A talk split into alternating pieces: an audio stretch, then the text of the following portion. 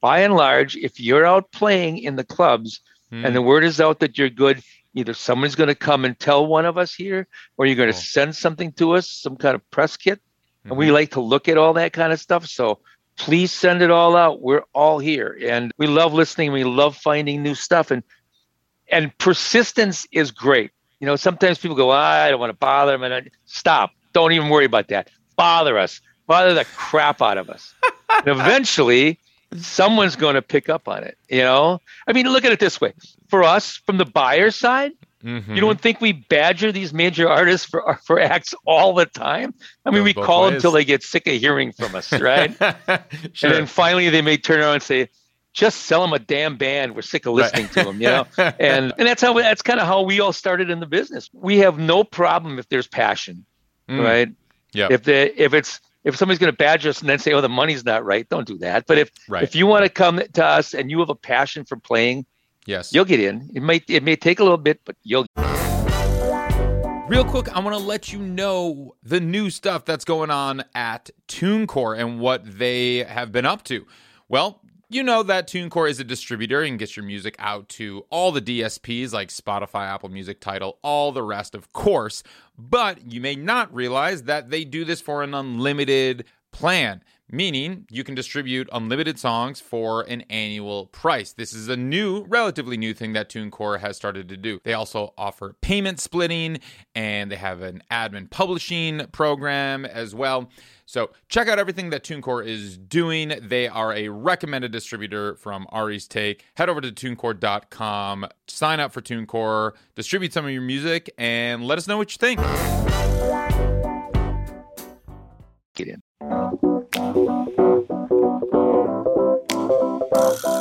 What's going on? Welcome to the New Music Business. I'm your host, Ari Herstand, author of How to Make It in the New Music Business, the book, third edition, coming out soon. Look out for that. Today, my guest is Bob Babisch. He has been running Summerfest, the world's largest music festival in Milwaukee, Wisconsin, for the last 46, count them, 46 years. He is the top dog, and we had a, an interesting conversation. Summerfest has a special place in my heart, as you'll hear as I, I tell Bob the story. I used to book a stage there, run a couple stages. I met so many agents and artists by booking stages between 2006 and 2010, and of course, performing on these stages. A, a big part of my background in history as an artist coming up in Wisconsin and in the Midwest was from Summerfest. I a huge part of my fan base and my audience discovered me at Summerfest. I mean, I was playing multiple times a day on multiple stages there. I kind of DIY'd my way into the festival, as, as you'll hear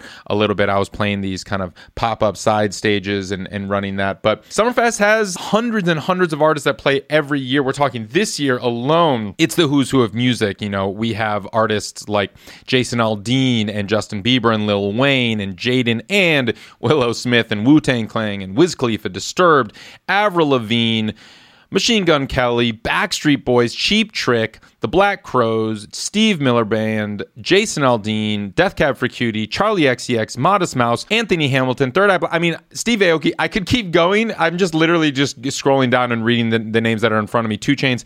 It's it's nuts. Alessia Cara, um, Portugal the Man. It, honestly, there's music for everyone of every generation. Oh my gosh, Boyz II Men, Taking Back Sunday, Barenaked Ladies. Every generation, every demographic, every genre. It's a nine day festival in Milwaukee, it, and there are local bands too. And that we actually spend quite a bit of time talking about the uh, local, regional, and emerging artists and how they get to play the festival too. As an artist myself, you know, I would always play kind of in the early evening, late afternoon, and I would be the artist that people would discover as they're just walking around the festival grounds trying to, you know, there for the headliners at eight or ten o'clock that night, and who just just walking around just there to discover music, and that's one of the most exciting parts about any festival, but especially Summerfest. And of all the festivals around the country, this is one of the more unique festivals because of just how it's laid out. And we talk all about that with Bob. So if you're interested in the festival market, we get into the nitty gritty of how it all runs from hospitality to staging and sound and lights and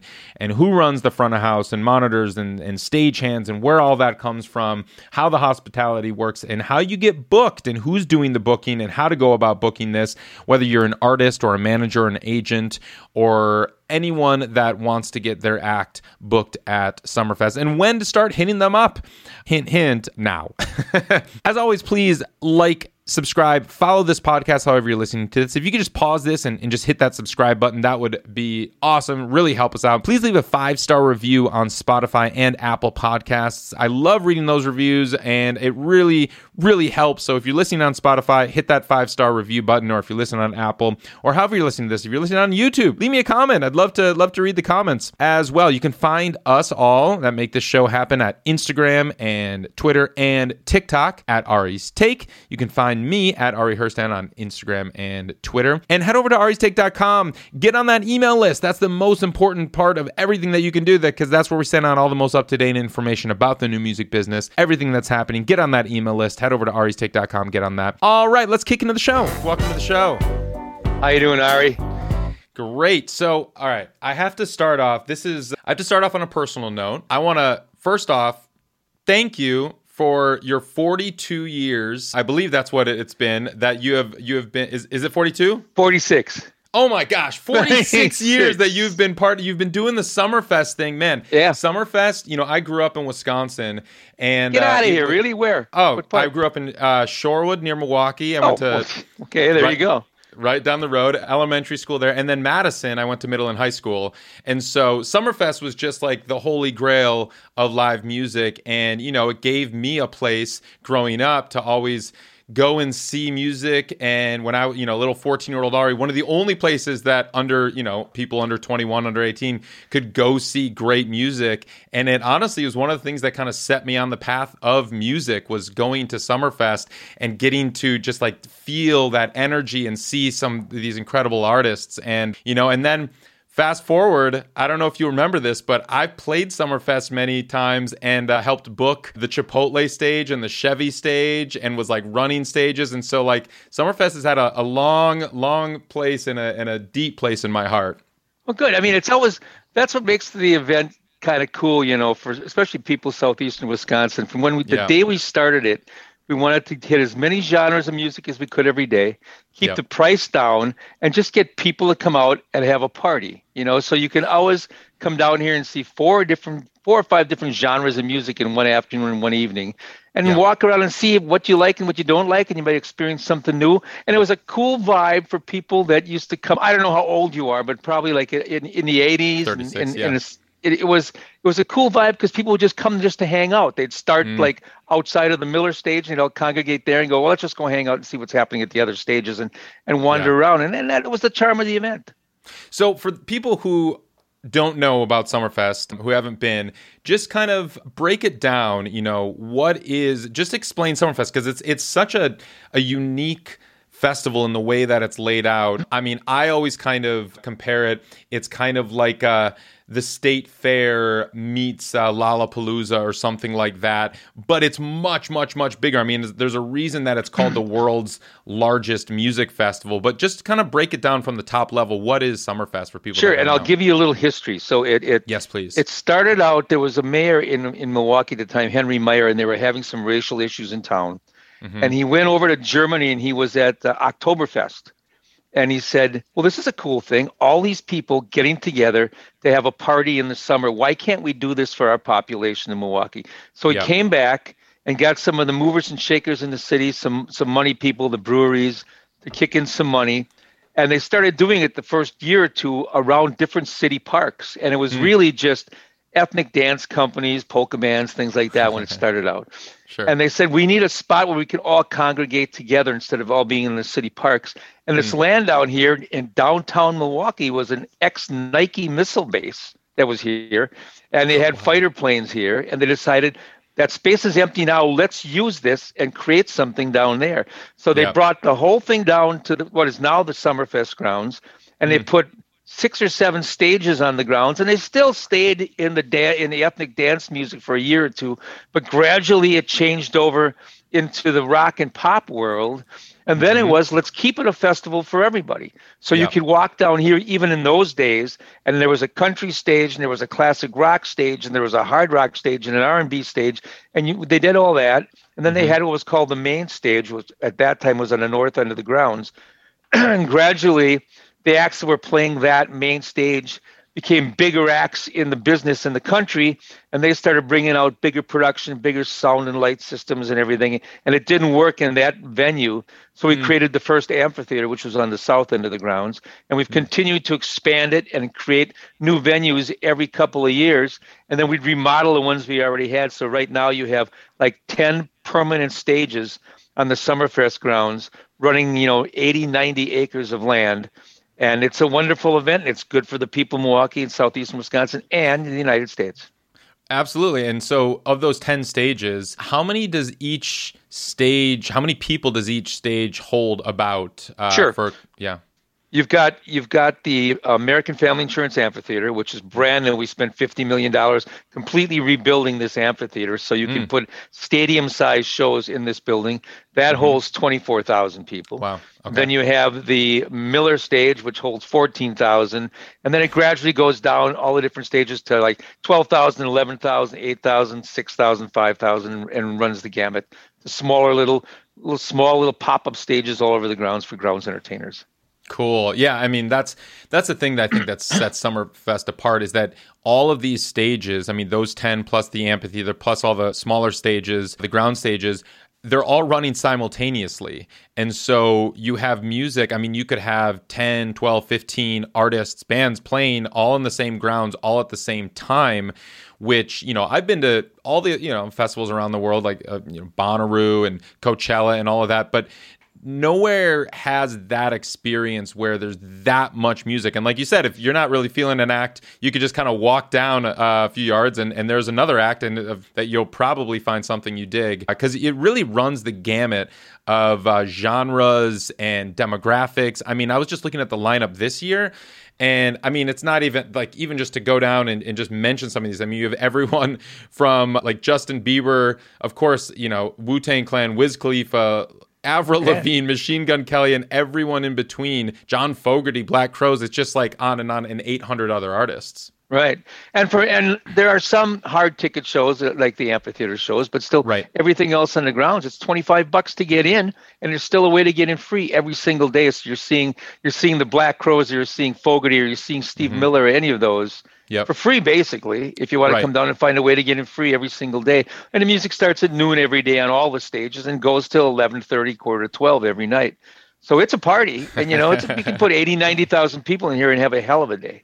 Each day, yeah. So tell me about kind of the structure of how the um, music is laid out in terms of you know what kind of acts are you placing at different times during the days on which stages and how and sure. philosophy um, that goes into that so it's myself, a gentleman named Scott Zeal, Vic mm-hmm. Thomas, Whit Laneberg, Sean McDonough, and and David Silba, and we're all mm-hmm. together. We're the we're the booking people for the event, if you will, and we are all looking for talent from all the different agencies around the country, or from people that send us things all the time. And every mm-hmm. two days, we sit down and we have a big board up on the computer screen, and we have all the stages laid out and we start this process, this little chess game, if you will, on trying to make sure we can hit every single genre every single day as a headliner on the grounds that's going to go on anytime after nine o'clock. So you have national headline, excuse me, national headliners on every stage every single night, including mm-hmm. the amphitheater. Mm-hmm. And then in the last few years, we started adding national acts in the afternoon. So you mm. can come down at, at three o'clock in the afternoon, you can start seeing national acts for the rest of the day. So, cool. and we try to, like I say, hit every genre. Sometimes we miss it, but we try to hit everyone every single chance. So then if you if you have a country act on one stage and all of a sudden there's a country act that you want that you find out three weeks later, now you got to try to move something off another you got to move the country acts around so you can have only one country act that day. So it's kind of fun. Gotcha. Okay. Yeah. Yeah. And you mentioned the national acts, so that makes me think, and I, I know this firsthand. You do showcase a lot of local acts, and talk talk about that and and how you decide which you know local acts, local Wisconsin acts are going to be going to be booked. Well, there's there's a lot of great bands that play in Milwaukee and the regions around us. And, and it changes all the time. I mean, you had bands that came out of Milwaukee, like the Femmes and like the BoDeans and, and bands like that. Actually, mm-hmm. Steve Miller came out of here also. Oh, yeah. And, and you try to use the best quality acts that are coming up and mm you try to give some kids a chance. So mm we do we do a thing every year with uh, Reverb Nation. We do a promotion with them every year where there's electronic press kits that they send out, and we mm do 20 or 30 of those acts every year mm. on the grounds, usually a little earlier in the day, right? Mm-hmm, we, mm-hmm. But we also do some ex- some searching, trying to find uh, new acts from around the country that we can put in an afternoon series that we do, and we try to pick those cool. bands up also. So we're trying to put as many of the good local and regional bands as we can in this venue because you know it's a nine day event. You've got what eleven stages. You need a lot of inventory to fill it up, and you want to put quality bands in and you want to give the kids in Milwaukee or the younger guys in Milwaukee a chance to be mm-hmm. seen. And that mm-hmm. that's really exciting for all of us. You know, we'll we'll be all on the ground somewhere doing different things, and one of us will get a call saying, "You got to see these guys. These guys are really good. these girls are really good. You got to pop over here, and we'll cool. go over and see it."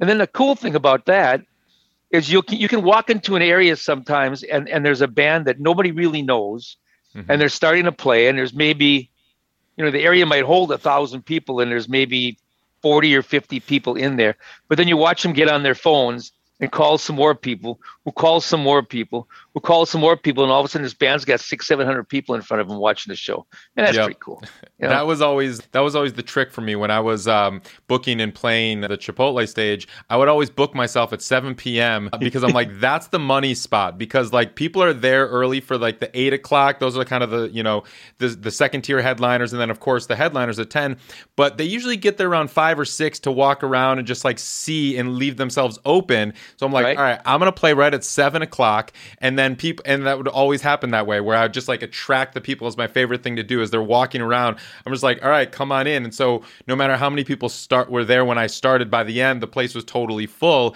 and always sold a ton of merch and made a ton of new fans. And that's like why I mean, one of the main reasons Wisconsin was my biggest market you know, and that, and that's always been a, a, cool thing for bands coming up, even bands that are you know are in their first record deal you yeah. can go out and you can you can play a club and do you know 300 people or you can come mm-hmm. over here and play at four o'clock in the afternoon and get two or three thousand people exactly you know and, and, if you got a if you've got the if the record is good and you got radio behind you especially you can come in and you can have some serious fun and get get sell some merch and next time yeah. around you know a smart manager makes sure you don't play here year after year you yep. play here for one year then you go out and do a hard ticket show somewhere else in town you come back again and you gradually build your audience up, right? So how how much of that the history in the area or the social media presence or kind of, you know, what's happening on streaming or what's happening on radio or, or any of that goes into the decision making of if you're going to book them and how, you know, where you're going to place them throughout the day?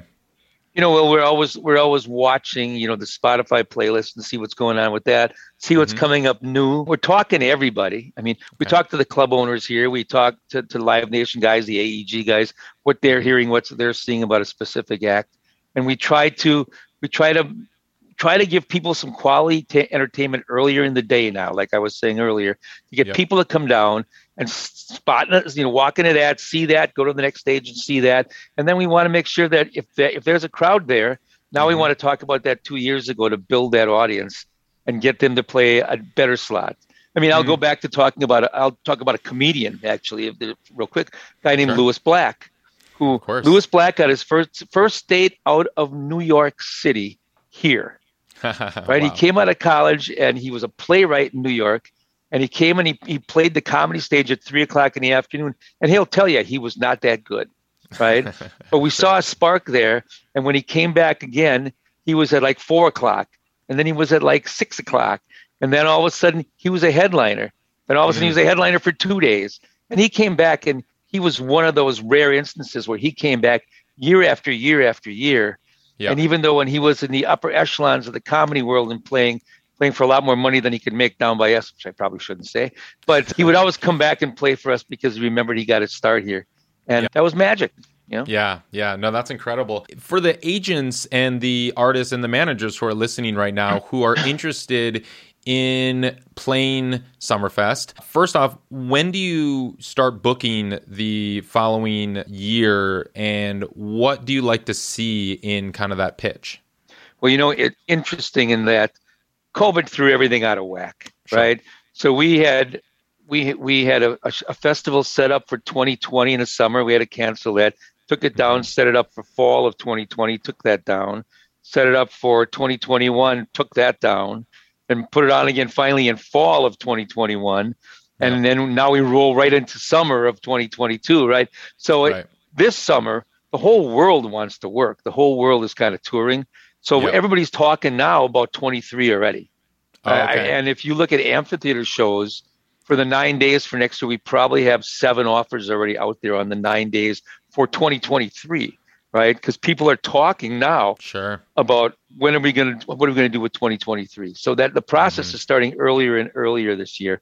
As mm-hmm. far as as far as agents and, and managers go, I know a lot of the the established agencies know of us, and we yep. and we do a lot of business, of course, with those guys. But if people have something new, find let us know where they're going to play in the market, when they're going to play in the market, where we mm-hmm. can see what the magic is that that artist is creating and bringing out. Cool. So we can have a chance to look at it and see if we think that that fits what we're going to do in 23. 2022 is done now. So we're talking right. now about 2023. And once again, with nine days and all those stages and all those time slots starting at mm-hmm. noon, we need a lot of inventory and we need a lot of quality musicians. And I would would wouldn't be surprised if everybody's talking 2023 already. And we're we're over a year away now. Is that is that how it has typically gone in years past, or is it because COVID kind of threw everything off? We're now you know a year yeah. away, still talking. I, it's definitely because because of the COVID situation, because people didn't work sure. for so long, and now right. everybody wants to work. And and the cycle that's usually you you make product, and then you go out and you tour, then you go back and do some writing, and you make product, and you go out and tour. I mm-hmm. think that's kind of all thrown out of whack right now, mm-hmm. and everybody wants to work. So everybody's talking. If they couldn't play markets or couldn't play events in 22, well, they certainly want to play in 23. For us, excuse me, for us, our main competition yeah. is Europe. Hmm. Because our festival starts the same time Glastonbury is happening, right? Okay. So if you're going to play European festivals and you're an artist in the States or even in Europe, you're going to start right around the time that we're starting and you're going to stay there. You're mm-hmm. not going to come back during our window, right? Mm-hmm. So a mm-hmm. lot of times we're looking now on who's playing all the festivals in 2022 so we can go to them already and say you're going to stay in the states in 23 because we want you and there's a i'm sure there's a few other events we talked to a run of canada festivals that are mm-hmm. going to be looking to right around our same time also that mm-hmm. are going to be looking in 2023 and what stuff is out there and is it you have about 800 acts that are booked each year is that right yeah, I think we have a we couple less days than we used to. We used to be an 11 day okay. festival, then we were a 10 day festival. Now we're doing a three weekend, mm-hmm. nine day event. So it starts on the 23rd of June and it's Thursday through Saturday, Thursday through Saturday, Thursday through Saturday for three weekends straight.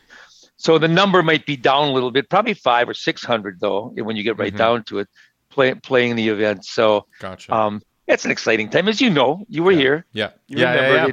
It. It's, what, when's the last time you were here, by the way? Oh man, it was 2010. I got to get back. It's, I think uh, so. definitely time. I think so. Yeah. I mean, I, I, have so many friends that play it every year, and I always like look at the dates, and I'm, I'm always I'm always on the website every year. It's like, hmm, maybe uh, maybe this will be the year that I, I come back. But you know, my parents are still in Madison, and they go every year, of course. And that's good news. Um, there so, you go. Yeah, definitely. It's it's easy to get back. So, w- what was the when did you move to the uh, the three weekend thing? Is that is that new this year? Last fall was the first try at it. You know, you you you fish where the fish are, isn't that what they always say? And people really sure. don't want to go out on Tuesdays and Wednesdays. Yeah. I mean, they're thinking they're thinking weekends, save their money to go out on the weekends, stay out a little later, have a little fun. So that Thursday, Friday, Saturday window for us, it, it, we feel it's going to work better than it has in the past. I mean, it's greed from a greed side for from the entertainment side. Now yeah. instead of having ten straight days, now we have three full weekends, so we have like a 21 day window where we can find bands that are coming through the market and can work for us. Sure. So we, we kind of like that, and and we feel it gives people a chance to save a little money up from the first weekend of the festival, and then if you don't want to come in the middle, you can go to the last weekend of the festival, right? So there's yeah. plenty of opportunities to come out and work. And we tried it last year in fall, but we knew that we were always going to come back to the summer because the summer is just Summerfest. It's not Yeah. fall fest, right? So, of course, you know, of course. so- cool. Well, that's great. I want to get a little bit more into the weeds for, you know, a lot of people listening to this show right now are in the industry. We're talking, we have uh, working artists, managers, agents, Mm-hmm. labels, and just kind of break down how some of the deals work for the artists. And, and we're not we're not talking the amphitheater artists. I'm, I'm talking kind of more of the mid-level emerging artists in terms of you know guarantees versus uh, merch. Do you take cut of their merch sales and just kind of like how all that works? How much of the deal can you kind of break down especially for those who are learning about what these kind of deals look like sure. this episode is brought to you by the MLC, the Mechanical Licensing Collective. Don't tune out. This is really important. If you're a songwriter based in the United States, you need to listen to this. If you've never heard of the MLC, well, it's time that you've heard of them. This is the organization that was set up by the Music Modernization Act, but in 2018. All of this nonsense you don't actually need to know. That's not important. What is important is that if you are a songwriter and you do not have a publishing company, you are not collecting all of your songwriter royalties, specifically your mechanical royalties. There are two kinds of songwriter royalties when your songs are streamed on Spotify, Apple Music, and the rest. Those are performance royalties, which are collected by your performing rights organization, like an ASCAP or a BMI. And there are mechanical royalties. These royalties are now, by law, only collected by the MLC. So, if you're not a member of the MLC, you're not getting these royalties unless you have a publisher. If you don't have a publishing company or an independent songwriter, you need to sign up for the MLC to get your mechanical royalties. And you need to sign up for, of course, a performing arts organization to get your performance royalties. So head on over to themlc.com and sign on up. Thank me later. First, first of all, we're uh, we couldn't keep our prices at at the prices that we are at if Yep. it wasn't for sponsors. Right? We've we've got a great sponsorship base from from Miller, from Generac, from Uline. The list goes on and on. That basically are paying a large chunk of the of the cost of the talent for the grounds entertainers, if you will. And and there are many headliners now on the secondary stages of the grounds that are six figures, six figures Okay. and up now. So it's come to that. Um, during the daytime, I mean, of course, it goes. You know, the the, the how long the band's been around, how big Mhm. their name is in the market, how big their brand is in the market, and and but we we don't have have anybody play for free. We're paying Mhm. every artist that comes in and plays, Great. and it can it can go from you know four hundred dollars up hmm across the board. As far as merch, if you're a baby band starting out, we do a, a fifty or seventy-five dollar merch number, and you can sell your merch and keep the rest. If Mhm. you're an established name that we feel is going to sell, then the number goes, you know, from 75 25 to 80 20. And then Percent. and then we yeah, and we keep the we keep the small number, not the large number out of that. Right. Right. And you know, there's there's there's food backstage, catering backstage, but that's usually for the big name national acts that are going to want something like that. We try Mhm. to keep water back there for everybody, and there's Mm-hmm. parking on the grounds and and way to get in for free. We get make our artists all get in for free. So we Mhm. try to take artists as best we can, knowing full well that they can, a they can do a full set. I mean, Yeah. we never tell somebody to come in and do a half hour. They're welcome to come in and play for an, an hour to ninety minutes if they are, if they want. Even a beginning band, we Mhm. prefer them. We can put them in a three-hour block and they can do two sets if they want. You know, oh, okay. it's uh, we're not like one of the other festivals that that cuts everybody off at 50 minutes or 45 five, five minutes and you're off.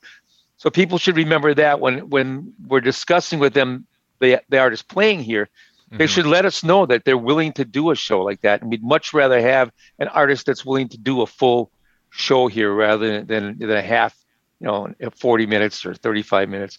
We had one artist once that came in and wanted to do 10 minutes. I said, no, why, why, why would you even want to do this? no, right? No, that's, right. you know, that that's not for here. That's television. They do 10 Right. So- right. so, you know, That's crazy. so that that's how it goes on the grounds. There's no percentage Mm-hmm. deals. It's all flat. In the amphitheater, of course, it's a different model because those are all percentage deals. And, and I'm sure you've explained and gone into how that works with with your clientele here too. So are you I'm assuming the amphitheater is are they versus deals? Are you talking as kind of a guarantee versus like 90% of, Sure. of tickets or what are we what are we talking here? What what we do in the amphitheater, if it's if it's a tour, right, Yeah. Then it's a guarantee versus percentage. Yeah. Usually it's 85 15. Sometimes it becomes 90 10. Sometimes it becomes 95 5 if it's the right Right. artist. And of course, the merch deals, you know, and, and it's those are relatively large numbers, but we try to keep them at 80 20 Sure. at the at the worst side of it. But they're all percentage deals where the band's getting a guarantee, right? And then we take all the expenses, take the expenses off the show gross after taxes, Mhm. and then there's a split after that. And sometimes you get in the percentage and, and sometimes you don't. What makes us different from a lot of the venues and a lot of the hard ticket shows out there is we Mhm. keep the number of expenses that we're taking out of a show relatively low because we're keeping of course all our all our incidental or our ancillaries rather. Yeah. Uh, Let's talk some of those expenses. What are some what are some standard expenses that get taken off for those shows? in a show well Yeah. you've got your production if you're if you're supplying sound and lights you've got your catering you've got Mhm. your stage hands you've got your advertising those are the big ones and then after that a lot of times you'll have what's called a house nut where in that house nut you're going to have security and you're going to have uh, ticket takers and ushers and everything Mhm. on, on like that and then we of course have fees that go on tickets that that that we have there and we have uh, a facility fee that we add in Hmm. for summerfest also Okay. but then that comes out, and then the expenses take get backed out of the of the guarantee, of course. And give me a ballpark number for kind of what that standard expense uh, would be I that would- comes off the top. I would say in our building, you're talking somewhere around 130k. Okay. Oh wow. Okay. Yeah. Right off the top. Yeah. Yeah, Makes sense. But, I mean, a- that's a expect- Large you know, that- operation. That's true. yeah, yeah. It is. An amphitheater is an expensive expensive venue. I mean, when you think about, Sure. you can have a you can have a stagehand bill of well, some shows will have a stagehand bill of hundred thousand dollars. We've seen that already, Wow. right? I mean, Wow. you've got if you've got Sure. somebody touring with 28 trucks or 26 Yeah. trucks and you've got to put that all up and then you've got to feed those people and then you've got to take it all down and all Sure. of that and it it's a very expensive operation but you know it's interest it's an amazing animal to watch especially amphitheater shows where they will show up at the trucks will usually roll in about seven o'clock in the morning and Yeah. the riggers will get up there and put all their rigging points and get up and start the in, and then you'll have it all set up somewhere around one Mm. and then you'll have a sound check or a line check that happens at three o'clock in the afternoon some bands actually still go out and and do their own sound checks you know Mm. three o'clock we open the gates at five five thirty show starts at seven thirty show's done and everybody's out of here by like one thirty in the morning Mhm. our guys get a couple hours sleep and they do it all over again now Wow. back when it was 11 days straight Yeah. that was crazy Yeah. now that we've got a couple days in, in the middle where they can get some rest Right. Right. it's a lot more sane and it's a lot better for them you know it's a Mhm. lot better for our people our crews it's a lot better for for the grounds it's a lot better the ground crew can clean up a little slower than they were in the past yeah. Yeah. Let's talk about the crew, specifically kind of the front of house engineers, uh, the monitor engineers, the lighting technicians. For all the side stages specifically, you must have a, a, a hefty crew that's kind of helping run a lot of these stages. Where do they all come from? How do you find the right people? And, and how does that all work? sure we get our sound and our lights from one company that's clearwing audio which is Okay. a company out well they started in milwaukee now they're milwaukee they're uh, they're phoenix they're i think denver. They're in a few markets and we do a deal with them where we rent all our sound and our lights for the grounds the non-amphitheater shows from them plus a light and sound package for the amphitheater if we're going to need it right? Gotcha. most of the time the bands in the amphitheater bring their own their own production. So we change it out.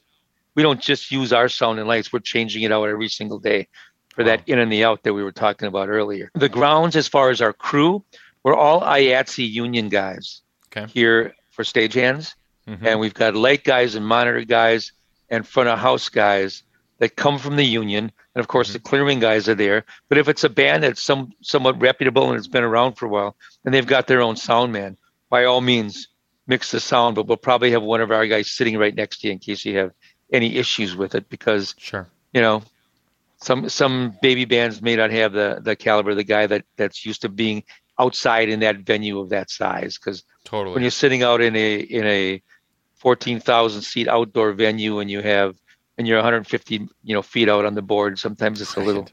crazy right but Yeah. but our you know we've been using union guys for a long time and, and some people say well you know the union can be so expensive sometimes but i'm telling you when you have a call and it's 150 people that you need and you know they're all going to be there that's a good thing It- it's a it's a bad thing when you have a show and there's supposed to be 50 guys for the in or 35 guys for the in and only 10 show up that's yeah. a problem so right. so you like to have people that you know are going to get there and the union guys have been really good with us so far That's great. And in terms of the staging, who's setting up all of the stages and the scaffolding and all of that every year?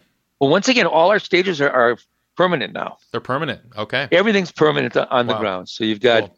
Beautiful venues beautiful dressing rooms it's all it's all permanent uh, the ground sound and lights is already up when when the artists get here so they're not setting that up as far as band gear goes helping off the trucks those are the union crew guys that are there all day Gotcha. we have we have a, a stock union crew of uh, four guys that are there every Okay. single day for every single stage so cool. Cool. and they're doing the work and we got and two stage managers at each stage it's a pretty well run operation we have Yeah. uh, one gentleman that does all the advance for all the national acts on the grounds. Wow. so he's also doing the amphitheater production right? He's pretty good at what he does. And and then but he's doing all the advance on the grounds and and people have to understand and they do in, in a festival environment like ours that sometimes you can't do what you'd like to do and no and you have to be told no you can't bring this you can't do that. We have a we have a semi full of band gear here all the time. Ah. so i mean every stage has a drum kit okay. we have more Fender and Marshall amps than you can shake a stick at. That a bunch that we own and a bunch that we rent out for the season. So there's gear for everybody here if they decide they don't want to bring their own. oh, that's and uh, you know, some acts will they'll be happy just bring their guitars, can Sure. bring their own keyboards perhaps. But you know, if it's the stock amps, we probably have them here. And it's DW drums, so it's always good gear. So Great. Oh, that's nice that I mean backline makes it helpful when you have so many acts and so much so many changeovers. What and and also and also real quick on that on that note, when you Yeah. have four guys on the grounds that had no band gear. yes. So when you even when you brought your own stuff and it breaks down, Mm, now you're you're supposed to go on in 15 minutes. There's a truck that's got what you need nearby, or that guy's back there showing you how to fix it, which is great. Oh, that's amazing. Yeah. I mean, I'm assuming you've run into those instances where uh, you have a band setting up and it's kind of that emergency moment where you need to trade out some equipment pre- pretty quick. right, right, and it might be it might be a band in the afternoon, or it might be your headliner, right? And you've Mm. got to take care of everybody because the last thing you want is that train to stop rolling, you know. Right. And all of a Right. sudden you have an extra half hour and a changeover, and now all your scheduling is out of whack. So Yeah. and we're and we're cognizant about situations here for uh, like when we're closing up at night to try to stagger the closing times for the bands so not Mhm. everybody has to go out there at once and have big traffic jams you're going to have some traffic jams but Sure. you're trying to stagger all the different stages that either started at different times or get off at different times at the end of the evening so Mhm. anything that keeps that from going off the rails is, is a good thing What are we talking in terms of changeover times for those side stages typically? for for the daytime acts Yeah. half hour Okay. we try to do a half hour changeover and then we we do 45 minutes to an hour for the headliner and whatever we advance with them Okay. just because i think there's that energy level that changes around it's not just the changeover so much Sure. for the headliner it's creating the energy for your audience out front so yeah, the anticipation uh, is huge. we're, we've gotten pretty pretty good at doing half hour changeovers Great. And so it's this uh, a line check uh, for all the artists that are kind of, you know, coming into festivals fresh. It's it's just your standard line check during those changeovers. well the, yeah and the national act has to be done done with his sound check or line check or whatever by noon because the first band Oh, goes on at noon actually we tell them 11:30 Oh, So okay. they they Oh, have wow. to come in. They have to come in and do their setup, and and mark where they're going to be on the stage at like eight o'clock in the morning because Wow. by eleven thirty they're out and the first act that's playing at noon is setting up because we have to get them on stage. Oh, that's interesting because of those those ten or so side stages that have those headliners that you're mentioning. Some of them are the six figure headliners. They are they hauling in all of their touring uh, stage gear and setting decking out the stage like they would normally do for any of their other tour stops. they would like to, and sometimes if it's down to maybe one semi, we we will let them. It it all depends Okay. How fast they say they can can do the changeover. But once again, you know, if you're if you're putting a, a large name as a headliner on one of the larger stages on the grounds, you Yeah. want the show to be spectacular. You want the crowd to have a great time. So if that means you have to put up their set or a large portion of their set, once again, my production person in the amphitheater who does all the grounds knows the artists and and knows what he what he, what he feels can make that show work and make it look really good. And then he and the tour manager or the production manager for the band will work Mhm. that out and say, "We'll leave some things on the truck. Do you have this? Do you have that?" You know, you might need a higher riser. You got, of course, you're going to have a drop because everybody's going to have a drop on the back, and Mhm. and and the rest is, you know, just get up there and make it look good. Right. And uh, in terms of, I mean, they're done sound checking at 11:30 a.m. and then you have, gosh, how many acts, how many bands Five, throughout six. the day? Five, six Five or before they take the stage, stage, right. again. Yeah. Yeah. I mean, do you run into any issues where wires are getting crossed or things are getting moved or, you know, stuff is coming down or putting up or the headliner gets back there and is like, wait a minute, where, where did everything go? No, no, no. Actually, not too bad. I think our crews have been the same crew guys on most of these stages for the last four or five years. The bands that are out doing it, they Yep. they know the situation because they're doing festivals, so they know Sure. how, how that how that game's going to work. But they're happy because they can come in here and use their own.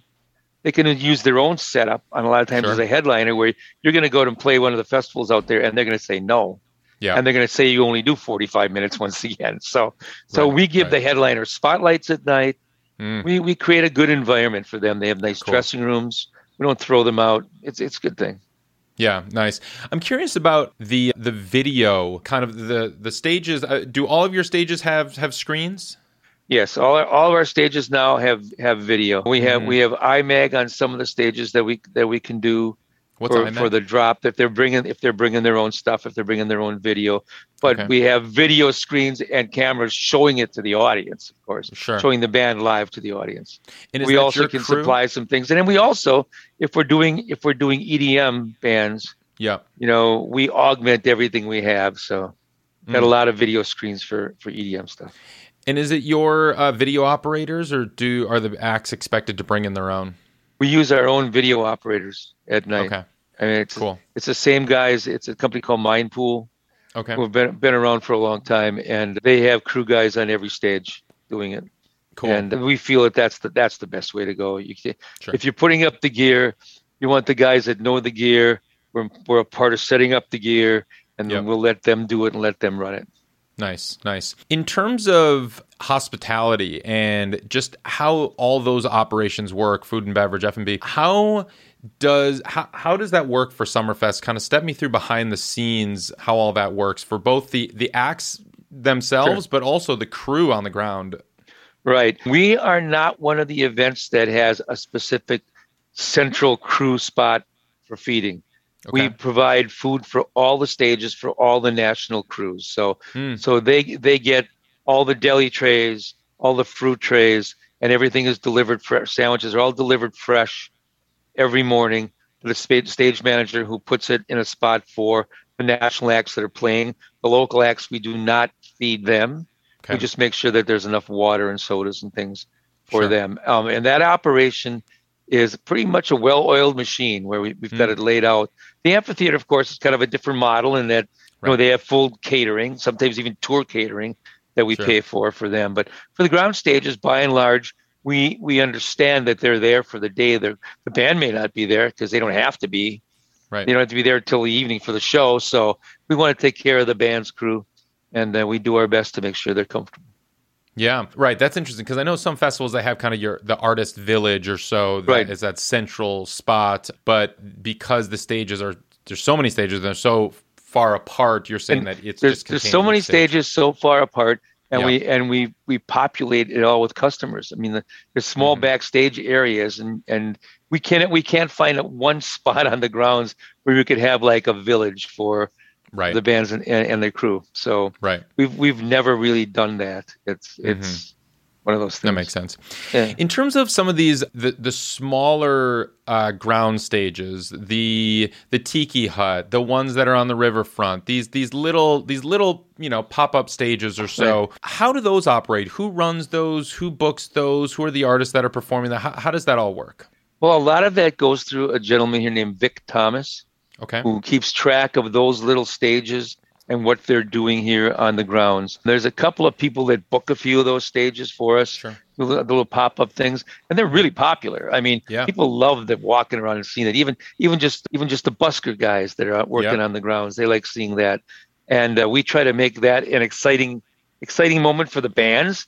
And and when you get right down to it, it's probably no more than 25 people can fit in front of a stage or 30 people can fit in front of those stages right yeah but that's yeah. what makes it the charm right right that's what right. that's what makes it so much fun you you've got a couple of people that might know somebody they're going to hop up on stage and play along and yeah. have a little fun going into it that's the yeah. magic of that's the magic of doing a festival like ours right yes. once again just having a little something for everybody all the time yeah, yeah. I mean, remember that uh, the Tiki Hut? I, I, played that a couple years uh, over by the riverfront, and, and that that's actually you know has a, a significant, a, a, bigger location in front of the stage. Yeah. Probably fit maybe 150, 200 something people. Very crowded, 150. Very, very, crowded. very crowded. But you know, I, I would pride myself and pack it in. Man, it's just you know, people are there to discover music, and that was what's so exciting. Is just like they're there to discover music. They buy so much merch. They're tipping. Yep. Uh, they're there. They're, like what really they are supporting. is they're ready for a party. Yes. You know? and that is and that that's what makes it different from a lot of other venues and a lot of the other of the situations where they come here, it's inexpensive and yes. we want to have a party, you know? Yes. And yes. it's added value when we see but see somebody who blows up to be a superstar a year or two later and, and we yep. can say we saw them on the yep. tiki hut totally. yeah. Absolutely. So when it comes to the artists who are listening to this, you, you, know, even let's talk about the local ones around Wisconsin or the Midwest. And they're like, man, you know, Summerfest is the dream festival for me. I would just love to play Summerfest. What is your recommendation for them to how to go about getting a spot at Summerfest? Well, you know, people always say, well, you get bands from these local agents or agents mm-hmm. from other cities. And that's not true we get a couple of bands from those guys, but by and large, if you're out playing in the clubs mm. and the word is out that you're good, either someone's going to come and tell one of us here, or you're going to oh. send something to us, some kind of press kit. Mm-hmm. And we mm-hmm. like to look at all that kind of stuff. So please send it all out. We're all here, and we love listening. We love finding new stuff, and and persistence is great. You know, sometimes people go, ah, I don't want to bother them, and I, stop. Don't even worry about that. Bother us bother the crap out of us. And eventually, someone's going to pick up on it. You know, I mean, look at it this way: for us, from the buyer side, mm-hmm. you don't think we badger these major artists for for acts all the time? I mean, we call ways. them until they get sick of hearing from us, right? sure. And then finally, they may turn around and say. Just sell them a damn band. We're sick of listening right. to them, you know. and and that's how that's kind of how we all started in the business, right? Yeah. I mean, when Summerfest, when I started here 46 years ago, you know, the agents out there, the agents that I'm dealing with now, the the bigger ones in those companies, they were like me. They were just coming out of the mailroom, right? Right. They were just right, sure. they were just starting out. Yep. And I would badger I would badger their bosses, and their bosses would say, say to the to their assistants, "You sell them a band. I don't want to listen to them anymore." and then and we build relationships with those guys, right? Sure. So we still know those people. So it, it's we have no problem if there's passion, mm. right? Yeah. If the if it's if somebody's going to badge us and then say, "Oh, the money's not right," don't do that. But if right. if you want to come to us and you have a passion for playing, yes, you'll get in. It might it may take a little bit, but you'll get in. I love that. That's that's incredible advice, and and I hope everybody listening is taking that to heart. You're probably going to be eating your words as you're getting a slew of people that are just nonstop. 2023, 2023. Right. There you go. Exactly. Know, yeah. But I mean, it, it makes perfect sense, and that that's the thing. I mean, the key to this industry is polite persistence. I mean, that's how you get in the door anywhere, top to bottom, left to right, anywhere in this industry is just by being persistent, but also being polite about it, friendly about it. I mean, absolutely not obnoxious but, yeah. about it just once. Everybody's going to know it. You yes, know, the next person absolutely. down the line is going to call and see what about this band. It's going to be nah, uh, uh don't exactly. do it. Yeah, word so, spreads very so, quickly. Yeah, so just Mhm. just do do a good job. Understand the situation you're in as a new artist. Yes. Understand you might not be happy with the way things are going backstage and you might be being ignored by somebody, but eventually sure. they'll get it together with you and, and get mm-hmm. your show on and make it work. And mm-hmm. if it was great, my, all, all my stage managers on the grounds give report cards for every act that plays. Wow. At the end of the festival, there's a report card, and the, the standard line to them is I don't care whether whether they I, I, don't care how the draw was i mean i want to know how the draw was because that's important to us but how did they treat everybody how were mm. they backstage if it was a stage sponsored by miller did you hold up a budweiser that you brought along don't do that don't ever do that because sponsors are our lifeblood right so yes yes but you know you just you, you come in knowing that you're going to work your way to the top and if you do a good job and you're professional and your crew is professional it's great. We love you. And we'll see that on a report card from our stage managers at the end. I love that. I love that. That's such great advice. Well, Bob, this has been so much fun. And I, I have one final question that I ask everybody who comes on the, the show. Shoot. And it's what does it mean to you to make it in the new music business? Making it in a new mu- music business is making it in the music business, right? Uh-huh. Right? What what's what's the difference? It's the passion, right? It's the quality, and it's the ability to interact with both the people that are putting the show on and your mm-hmm. audience. Mm-hmm. And that's those are the moments we we always talk about it here. We say the the biggest moment for anybody that works at Summerfest. Forget the booking guys. Everybody that works at Summerfest. Mm-hmm. It's when you're sitting there and there's a bunch of people there in the audience, and the lights go down, and the lights come up, and that bass hits you right in the chest. That's what it's all about. That yeah. is what it's all about. It's creating the magic of live music.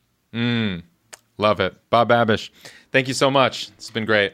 Thank you. You take good care. We'll see you this summer, right? All right. We'll see you. Yeah, absolutely. take care.